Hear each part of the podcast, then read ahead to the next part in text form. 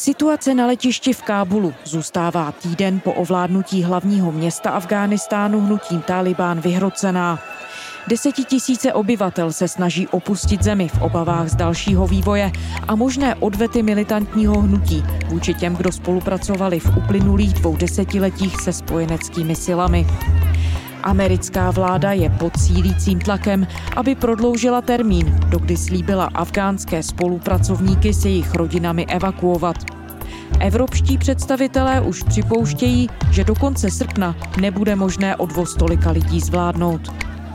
Jak v tom světle obstály české úřady? Podle jakého klíče vybírali Afgánce, kteří odletěli českými evakuačními lety? A povedlo se zachránit skutečně všechny, kdo s českými silami spolupracovali? Je pondělí 23. srpna. Tady je Lenka Kabrhelová a Vinohradská 12. Spravodajský podcast Českého rozhlasu. Jana Magdoňová, reportérka, která se specializuje na obranu a bezpečnost. Ahoj, Jano. Ahoj. Jano, ty se zabývala tím, jakým způsobem probíhala evakuace českých občanů a spolupracovníků afgánských do České republiky. Můžeme úvodem popsat, kolik lidí česká vláda vlastně z Afghánistánu evakuovala? Podle nejnovějších informací, co zveřejňovalo Ministerstvo zahraničních věcí a premiér Andrej Babiš z Hnutí Ano na jejich poslední velké tiskové konferenci, tak se z Afghánistánu podařilo evakuovat 195 lidí, z toho 170 Afgánců. Přesné složení jak Čechů, tak Afgánců samozřejmě Ministerstvo zahraničních věcí i z bezpečnostních důvodů nezděluje. Celkem víme, že vláda vypravila tři speciály. V prvních dvou cestovali i čeští občané a ten poslední, ten třetí, tak ten už byl výhradně jenom pro afgánské spolupracovníky. Samozřejmě v tom speciálu musela cestovat i nějaká česká posádka, protože ta potom musela ty Afgánce dostávat přes talibánské checkpointy a přes tu letištní bránu. Ale už v mezidobí mezi druhým a třetím speciálem na kábulském letišti nebyli žádní Češi. A jsme dnes přece jen už s nějakým odstupem schopní zrekonstruovat, podle jakého klíče se ti evakuovaní vybírali? Víme, že existovalo několik seznamů, které se ještě aktualizovaly. Nejvíce se mluvilo o seznamu ministerstva obrany, který byl dokonce i schválený vládou. A tam se bavíme asi o 20 tlumočnících, kteří tlumočili armádě. To jsou vojenští tlumočníci. Pak byl ale seznam Čechů a českých občanů, kteří jsou v Afghánistánu a třetí seznam byl seznam Ministerstva zahraničních věcí a jejich spolupracovníků. A tento seznam začal vznikat vlastně ad hoc, až se situace naprosto vyostřila a bylo potřeba okamžitě jednat. Bylo potřeba okamžitě sehnat lidi, kteří by mohli být v ohrožení života. Tak v tu chvíli ministerstvo zahraničních věcí začalo dávat dokupy jména a začali ověřovat ty lidi a začalo vybírat, kdo všechno má nárok na to odletět. Úplně na začátku Bezpečnostní rada státu rozhodla, kdo všechno má nárok se dostat do toho letadla. Ti udělali takový ten hlavní rámec, že jsou to Afgánci, kteří mají například český pas, trvalý pobyt v Česku, nebo jsou to tlumočníci jak ambasády nebo neziskových organizací, nebo například vojenské policie. A tady s těmito obrysy Potom pracovala Veronika Kuchyňová Šmigolová z Ministerstva zahraničních věcí a její tým. Naše skupina měla na starosti v zásadě schromáždit a skoordinovat eh, seznamy těch lidí, kteří eh, mimo tlumočníky Ministerstva obrany a v eh, přímé zaměstnance ambasády na základě rozhodnutí Bezpečnostní rady státu dostali tu možnost být přesunuti do České republiky. Ona je zástupkyně náměstka jedné ze sekcí na ministerstvu a byla součástí toho krizového štábu, který potom zasedal o víkendu a sestavoval ty seznamy Afgánců, kteří jsou potřeba převést do České republiky. Veronika Kuchyňová Šmigolová není úplně nováček na ministerstvu zahraničních věcí. Je to bývalá velvyslankyně jak v Egyptě, tak v Sudánu. Já jsem s ní mluvila v pátek minulý týden a tam mi vyprávěla celý ten příběh, jak se snažili ověřovat ta jména, protože se jim najednou začaly scházet z nejrůznějších zdrojů různá jména a bylo potřeba ověřit, jestli ten člověk vůbec existuje, jaká je aspoň nějaká základní jeho historie, jestli není na nějakých seznamech zpravodajských služeb jako nebezpečný člověk. Ty, ty lidé musí být nějak aspoň verifikováni a základním způsobem prověření a potom jsme komunikovali s ministerstvem obrany, eh, do jakých letů kontaktů budou zařazeni, v, jak oni je budou kontaktovat a všechny detaily k tomu. Takže to všechno se muselo ad hoc dělat o tom víkendu. Samozřejmě nebyl prostor na to, aby se dělal ten screening extrémně důkladně. Na to případně bude asi čas teď, když jsou ti lidi v bezpečí a bude prostor si je ověřit velmi důkladně. Ale v tu chvíli se snažili udělat aspoň základní screening, aby do toho letadla se nedostal nikdo, kdo rozhodně nemá. To jsem se tě právě chtěla zeptat, protože ten bezpečnostní aspekt je jednou z věcí, na kterou se poukazovalo, jakým způsobem o tom ministerstvo zahraničí a ty další složky, se kterými si mluvila, jak o tom přemýšlejí a jaký je plán Jedna z prvních věcí je verifikovat vůbec toho člověka, zjistit, jestli sedí jméno, nějaké údaje aspoň na pasu s fotkou, úplně základní screening. A potom se spolupracovalo samozřejmě se spravodajskými službami a ty zjišťovali, jestli nefigurují ty lidi na jejich seznamech. Ale byl to opravdu jenom základní screening, rozhodně se nešlo do hloubky. Na rozdíl třeba od ministerstva obrany, které věnovalo sestavení toho seznamu jejich tlumočníků daleko víc času. No ty si kromě zdrojů z ministerstva zahraničí mluvila i se svými zdroji zdroj na ministerstvu obrany, v armádě, mluvila si i s afgánským velvyslancem tady v České republice, mluvila si i se zástupci nevládních organizací a těch bývalých provinčních rekonstrukčních týmů. Dokážeš na základě toho aspoň hrubě zrekonstruovat, jak ta evakuace vlastně vypadala tam, přímo na místě v Afghánistánu, protože to je další kapitola. Existuje tedy nějaký seznam, na něm jsou lidé a teď jakým způsobem je dostat do toho letadla. Základní problém bylo, že na kábulském letišti byla naprosto vyhrocená situace a bylo to pro všechny, nejen pro Česko, ale pro ostatní národy to byla úplně nová věc. A všechno se dělalo horkou jehlou.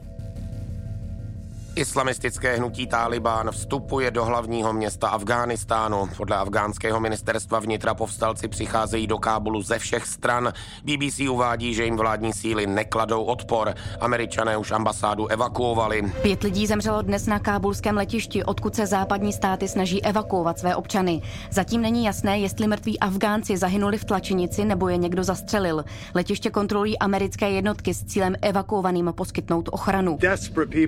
pour onto the runway, trying to flee the country in what can only be described as a chaotic exodus. Now, people are literally clinging on to US military aircrafts as they try to take off. Chaotické záběry přímo z letištní plochy ukazují davy lidí, kteří se pokoušejí nejrůznějšími cestami dostat do přistavených letadel a opustit zemi. Američtí vojáci se paniku snažili skrotit střelbou do vzduchu. Na evakuaci tam dohlíží 6 tisíc vojáků a další jsou v pohotovosti na základně v Kuwaitu.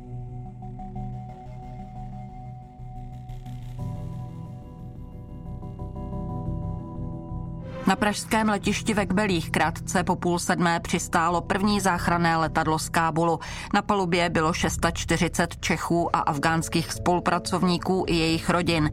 Jak premiér Andrej Babiš z Ano, tak i minister zahraničí Jakub Kulhánek z ČSSD na Twitteru napsali, že se jedná o první let a skutečně podle naší reportérky, která je přímo v Kbelích, pár minut po přistání toho prvního speciálu sletl druhý Airbus a znovu míří do Kábulu. Český evakuační speciál čeká v azerbajdžánském Baku na povolení k přistání v Kábulu. Oznámil to ministr obrany Lubomír Metnar za ANO. Letoun měl v afgánské metropoli přistát už odpoledne. Kvůli chaotické situaci ale americká armáda na letišti na několik hodin zastavila provoz. Letadlo přistálo přesně ve 22 hodin a 37 minut. Já jsem před přistávací drahou vedle areálu letiště, protože přímo na něj vojáci nikoho nepustili. Stroj vyletěl dnes z Kábulu a kvůli tankování paliva měl mezi přistání v Azerbajdžánu. Na palubě je podle ministerstva zahraničí 87 cestujících cestujících, včetně velvyslance Jiřího Balouna, českých vojáků a afgánských spolupracovníků pořadí třetí vojenský Airbus přistál ve Kbelích krátce po desáté hodině večer. Podobně jako při druhém letu i tentokrát Česko pomohlo s evakuací lidí sousedním státům, říká mluvčí ministerstva zahraničních věcí Eva Davidová. 58 jsou Afgánci, jsou to spolupracovníci Českého ministerstva zahraničí nebo Českého ministerstva obrany. Dále to jsou čtyři afgánští spolupracovníci slovenské strany, která nás požádala podle mých informací a potom částečně to i vyprávěl velvyslanec, který byl v Afghánistánu, Jiří Baloun. Jakmile dostali nějaké seznamy lidí, kteří se mají dostat do letadla, tak se je snažili kontaktovat. Museli mít na ně kontakt samozřejmě telefonický. V tu chvíli byl problém vůbec ty lidi sehnat, protože například vypadávala síť v Afghánistánu Fungovalo to formou SMSky, že ta SMS byla v češtině a v angličtině a bylo tam, že byli zařazeni na seznam, že se Česká republika o ně postará a že se mají teda dostavit na kábulské letiště. Což samozřejmě většina lidí, kteří spolupracovali s Českou republikou, to chtěla udělat, chtěli se dostat ven ze země, protože reálně jim ze strany Taliban opravdu hrozí nebezpečí. Problém bylo, že ven ze země se chtějí dostat tisíce lidí. To znamená před těmi branami na kábulské letiště, do té vojenské části. Tam jsou asi tři brány, vždy fungovala jedna nebo dvě, různě se to i střídalo. Tak se tam začaly tvořit obří masy lidí, přes které se nedalo jednoduše dostat.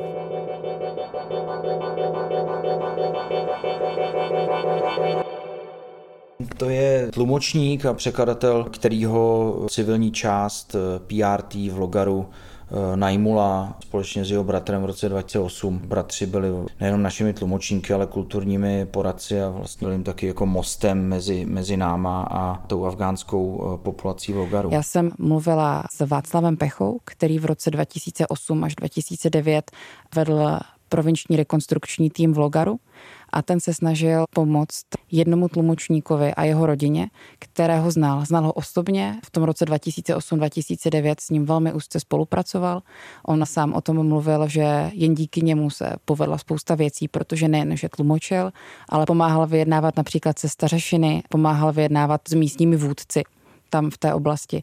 A znal toho člověka dobře, byli spolu v kontaktu i po celou dobu, když už Václav Pecha nebyl v Afghánistánu, ale samozřejmě, jakmile se ta situace začala zhoršovat v zemi, tak ten jejich kontakt se zintenzivnil a hledali cesty, jak toho člověka dostat do bezpečí na západ. Myslím si, že věděl, že v momentě obsazení eh, města Kunduz eh, na severu, kde, kde mimo jiné působil pro jednu eh, afgánskou nevládní organizaci, tak mu v ten moment došlo, že už že se bude opravdu muset spakovat a e, začaly se zmenšovat možnosti, jak se z Afganistánu dostat.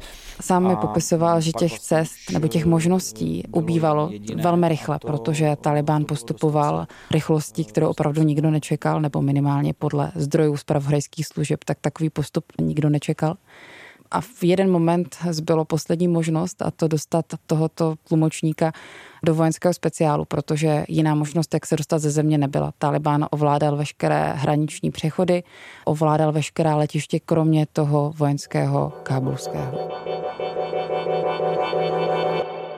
Tam byl základ tuto rodinu dostat na seznam ministerstva zahraničních věcí, protože to byl tlumočník, který nebyl armádní tlumočník, což po zasedání Bezpečnostní rady státu potom spadal do té kategorie tlumočníků nevládních organizací a nevojenských institucí takže na seznamu byl. Pak byl ale problém dostat tohoto člověka s celou rodinou, protože měl relativně početnou rodinu v bezpečí vůbec na to letiště. Já jsem potřeba vidět, kde se přesně nachází a často ten popis nebyl dostatečný. Vlastně dohodli jsme se, že když bude postupovat, takže vždycky vyfotí to, co eh, má okolo sebe, abych já měl nějaký vizuál a s tím mohl eh, potom eh, nadále pracovat. Takže tam šlo to, aby, aby obě strany věděly, kde, kde se ten člověk přesně, přesně nachází. Jiří Pecha mi popisoval, že s ním byl ve velmi intenzivním kontaktu, že mu posílal vždycky fotku, kde stojí v tom davu, kde čeká na to, aby se dostal dál, aby měli aspoň nějaký vizuální kontakt a mohli si ho třeba zkusit najít i podle toho, co vidí kolem sebe, kdyby si třeba pro něho šel ten český voják.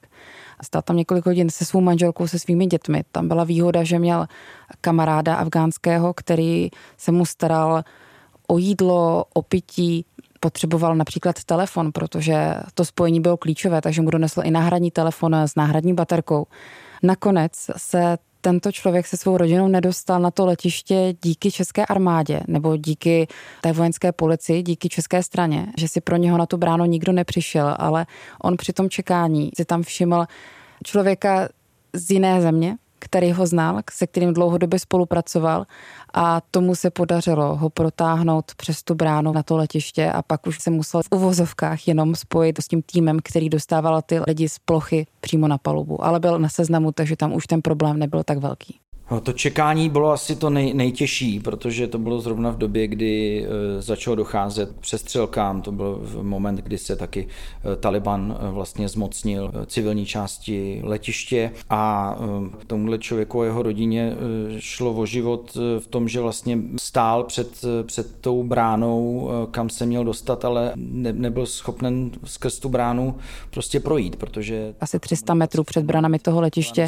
si Taliban udělal svoje stanoviště stanoviště a pouští dál pouze lidi, pro které se přijde zahraniční voják nebo ten zahraniční pracovník, který ho z té vřavy protáhne dál. Nepouští tam rozhodně každého. I to samozřejmě komplikovalo potom naplňování těch letadel. To byl i důvod, proč některá letadla odlítala prázdná nebo poloprázdná, protože ten zahraniční voják musel jít 300 metrů a třeba i vyjednávat s tím Talibánem, aby toho člověka, který on má na seznamu a potřebuje ho dostat na tu palobu, aby ho Taliban propustil. A jak si s touto situací poradil český evakuační tým? Víme něco víc o tom, jakým způsobem se tedy dařilo zajistit ten přesun lidí od toho řekněme, bezpečnostního stanoviště Talibánu nebo od té vnitřní brány až do evakuačního letadla? Na toto jsem se ptala velvyslance Jiřího Balouna po tiskové konferenci. Jsou některé věci, o kterých bych nerad mluvil. Dostali jsme sem. Dobře. I ve dvě hodiny noci třeba. Na způsob se mě neptejte. To je právě proto, že my je tady máme a některé státy ne. A ten říkala, že Česko v tomto bylo velmi dobré, že to byl důvod, proč se České republice podařilo evakuovat tolik lidí v tak krátkém čase, ale konkrétní nechtěl být. Co to znamená? Znamená to, že je možné, že museli nějakým způsobem blíže jednat s Talibanem? Určitě museli s Talibanem jednat. To zmiňoval i premiér Andrej Babiš. Bylo to i v rozhovoru ministra obrany za Ano Lubomíra Metnara pro Deník N, kdy oba dva muži zmiňovali nějakého vojáka, který musel být na té bráně a vyjednávat s Talibánem. Takže za českou stranu určitě tam k nějakému kontaktu s Talibánem došlo. Jak konkrétně se mu podařilo ty lidi protáhnout přes ten checkpoint, Jiří Balon nechtěl říct. A to neříkám, že jsme uplácali, to ne. To tam ještě talibanci v některých chvílích nebyli, byli tam nějací uzbrojenci, ale talibanci uh, ti nakonec teda na základě nějakých seznamů ty lidi propustili, takže se to povedlo. A jenom můžeme popsat, kolik lidí tedy tuhle část té evakuace zajišťovalo? Ono se to liší podle těch jednotlivých letů. Víme, že v prvním a v druhém letu byli čeští občané. Byli tam diplomaté a v tom druhém letu letěl i velvyslanec Jiří Baloun společně s takovým ochranným týmem. Je to vojenská policie Kamba, která se stará o bezpečnost jak na tom letišti, tak i ambasády. Víme pouze tady tyto informace. Přesné počty, jenom když se podíváme na informace Ministerstva zahraničních věcí, že 195 lidí evakuovali, 170 bylo Afgánců, tak víme, že nějakých 15 Čechů evakuovali, ale přesné počty, kdo byl kdo, úplně přesně se asi teď nedá zjistit. V jaké situaci teď bývalý tlumočník toho provinčního týmu a jeho rodina, předpokládám, že se snažil evakuovat i jí. V jaké situaci je? Podařilo se je převést do České republiky? Bylo to velmi složité, ale všechno nakonec dopadlo dobře. Jsou v pořádku. Jak tlumočník, jeho manželka, jeho děti jsou v pořádku v Česku. Když jsem tento příběh zmínila před Veronikou Kuchyňovou Šmigolovou z Ministerstva zahraničních věcí, tak si hned vzpomněla na tento příběh a potvrdila mi, že tito lidé se dostali do letadla. A můžeme možná na jejich příběhu nebo obecně říct, co teď lidi, kteří přicestovali do Česka čeká? Tady je problém, že zatím jsme neměli moc možností mluvit přímo s těmi lidmi.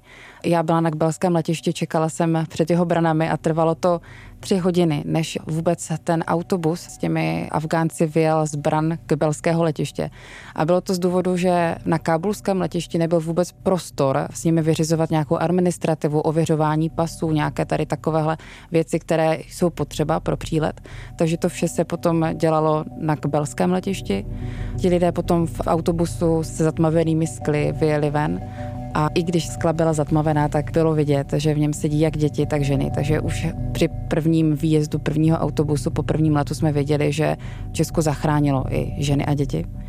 A mířili opět ani vláda, ani armáda přesně neříkali kam, ale bylo jasné, že do nějakého karanténního zařízení, což potom i potvrdil ministr vnitra Jan Hamáček z ČSSD. Eh, pokud vím, tak eh, všichni z nich eh, jsou v objektech armády České republiky, mají karanténu, dostali vstupní víza na území České republiky a teď se musí rozhodnout, jak dál. Hmm. Ve vysílání dokonce zmiňoval, že je teď čeká asi desetidenní karanténa, že by se měli naočkovat a potom s každým individuálně proběhne nějaký rozhovor a domluví se, jak si představují svoji budoucnost. Protože to, že Česko zachránilo 170 Afgánců, neznamená, že 170 Afgánců zůstane v České republice. Eh, my s nimi provedeme pohovory a vysvětlíme jim, eh, jaké jsou možnosti z hlediska eh, českého právního řádu a oni se musí rozhodnout nějaký pobytový titul chtějí využít. Česká republika tady nemá velké afgánské diaspory, ale po světě jich je několik, velmi oblíbená je Francie, Německo, samozřejmě Spojené státy, takže část těch lidí určitě bude chtít jet za svými rodinami a známými. Ty jsi mluvila, jak jsme to zmiňovali, i s afgánským velvyslancem tady v Praze. Jano, jakým způsobem tu situaci vnímá on jako příslušník teď už tedy bývalé afgánské vlády? Popisoval by, že je v kontaktu s lidmi, kteří přijeli do Česka, že jsou všichni šťastní, že jsou v bezpečí. Arrived. A byl velmi diplomatický, je to diplomatitol, velvyslanec, to znamená, když jsem se ho ptala, co teď s těmi lidmi bude, tak říkal, že to opravdu záleží na české vládě, na české straně, jak se ona rozhodne, že on je rád, že jsou ti lidé v pořádku a v bezpečí. Maybe they will organize uh, Czech language or some other. And the, the government will decide. Uh, I cannot comment on that one, but they are now safe Moje další otázka samozřejmě byla, co bude s ním osobně, co bude s afgánskou ambasádou v Praze, protože přišel o vládu, vláda je svržená, zatím Taliban nejmenoval novou vládu tak to mi popisoval, že zatím možná právě díky tady tomu chaosu, že ještě nevznikla ani nová talibánská vláda, tak on může pracovat. Je v kontaktu s dalšími ambasádami afgánskými v jiných státech, fungují tam nějaké komunikační kanály a mechanismy, jak si můžou navzájem pomáhat. Říkal mi, že se teď prostě snaží pomoci co nejvíce lidí, co půjde. Samozřejmě, jakmile Talibán jmenuje novou vládu, tak pak bude záležet, jestli Česká republika uzná jako právoplatnou vládu. V tom případě by sem Taliban mohl vyslat nového velvyslance nebo tu ambasádu zavřít a říkal mi, že v žádném případě by nikdy nepracoval pod vlajkou Talibánu. V posledních dnech se objevily informace, podle nichž ještě jsou v zemi někteří Afgánci, kteří spolupracovali s českými silami. Má vláda nějaký plán, jak je dostat ven? Tady je ta situace hodně složitá, protože podle posledních informací, co zmiňoval Jakub Kulhánek, ministr zahraničních věcí a premiér Andrej Babiš, tak Česko evakuovalo všechny lidi, co byli na seznamu. Co chtělo? A hlavně eh, my jsme zachránili všechny, které jsme chtěli. To znamená zaměstnance našeho velvyslanectví, eh, tlumočníci, kteří pracovali s naší armádou, kteří byli prověřeni a se to povedlo eh, tři lety všichni, kteří jsou u nás, tým mise byla vlastně skončena a... To znamená, další speciál nebude vypravovat do Afghánistánu, minimálně v dohledné době. Samozřejmě, když jsem mluvila s Veronikou Kuchyňovou Šmigolovou, tak zmiňovala, že se třeba ještě sem tam může ozvat někdo, kdo má český pás, kdo má trvalá bydliště v Česku nebo nějaké vazby na Českou republiku. V tom případě se potom bude postupovat individuálně, snaží se spolupracovat se spojenci, to znamená, ten člověk by se mohl dostat do bezpečí například americkým speciálem, kanadským speciálem. To už by potom záleželo na situaci.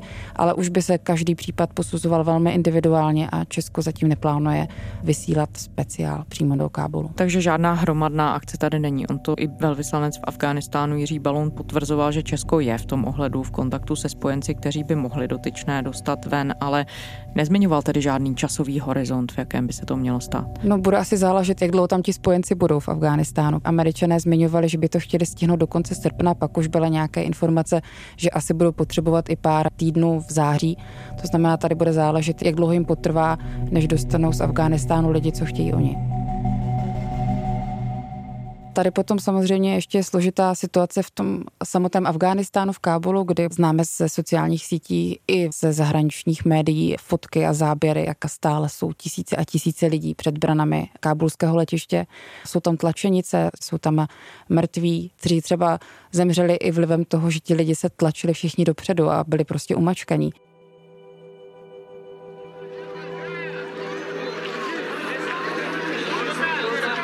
Doesn't matter where you look, it's the same desperation.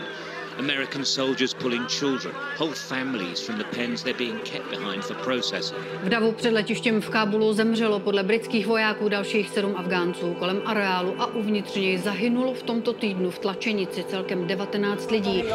Na udržení bezpečnosti kolem letiště Britové a Američané spolupracují s bojovníky Talibánu a snaží se příchozí organizovat. Kvůli možnému nebezpečí v chaotickém davu Německo do Kábulu dopravilo vlastní vrtulníky, kterými stejně jako Spojené státy po dohodě s Talibánem bude evakuovat své lidi z různých míst ve městě. Desperate to leave, their goal to get inside Kabul airport and get out of the country. Není výjimka, že se střílí, většinou teda jsou to střelby do vzduchu, ale už máme i informace o střelných zraněných. Opět i tak, jak se to stalo minulý týden, tak američané teď vyhlásili, že zavírají kábulské letiště. Tentokrát to má být na 48 hodin. Tady to uzavření letiště má sloužit k tomu, aby se jim podařilo uklidnit situaci, aby například i ty lidi dostali z té letištní plochy, aby mohla letadla vůbec létat, což byl velký problém na začátku evakuace, kdy jsme viděli spoustu záběrů, jak lidé se snažili vůbec dostat do letadel, stáli, drželi si podvozku. Takže američané opět na 48 hodin uzavřeli kábulské letiště a i to může protahovat tu evakuaci a tu dobu, než se jim podaří dostat všechny lidi, co chtějí, pryč ze země. Jana Magdoňová, reportérka Českého rozhlasu. Janu, děkujeme. Naslyšenou. Na to je z pondělní Vinohradské 12 vše. Děkujeme, že posloucháte.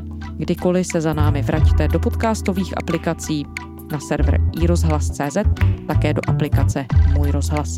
Psát nám můžete na adresu vinohradská12 zavináč rozhlas.cz.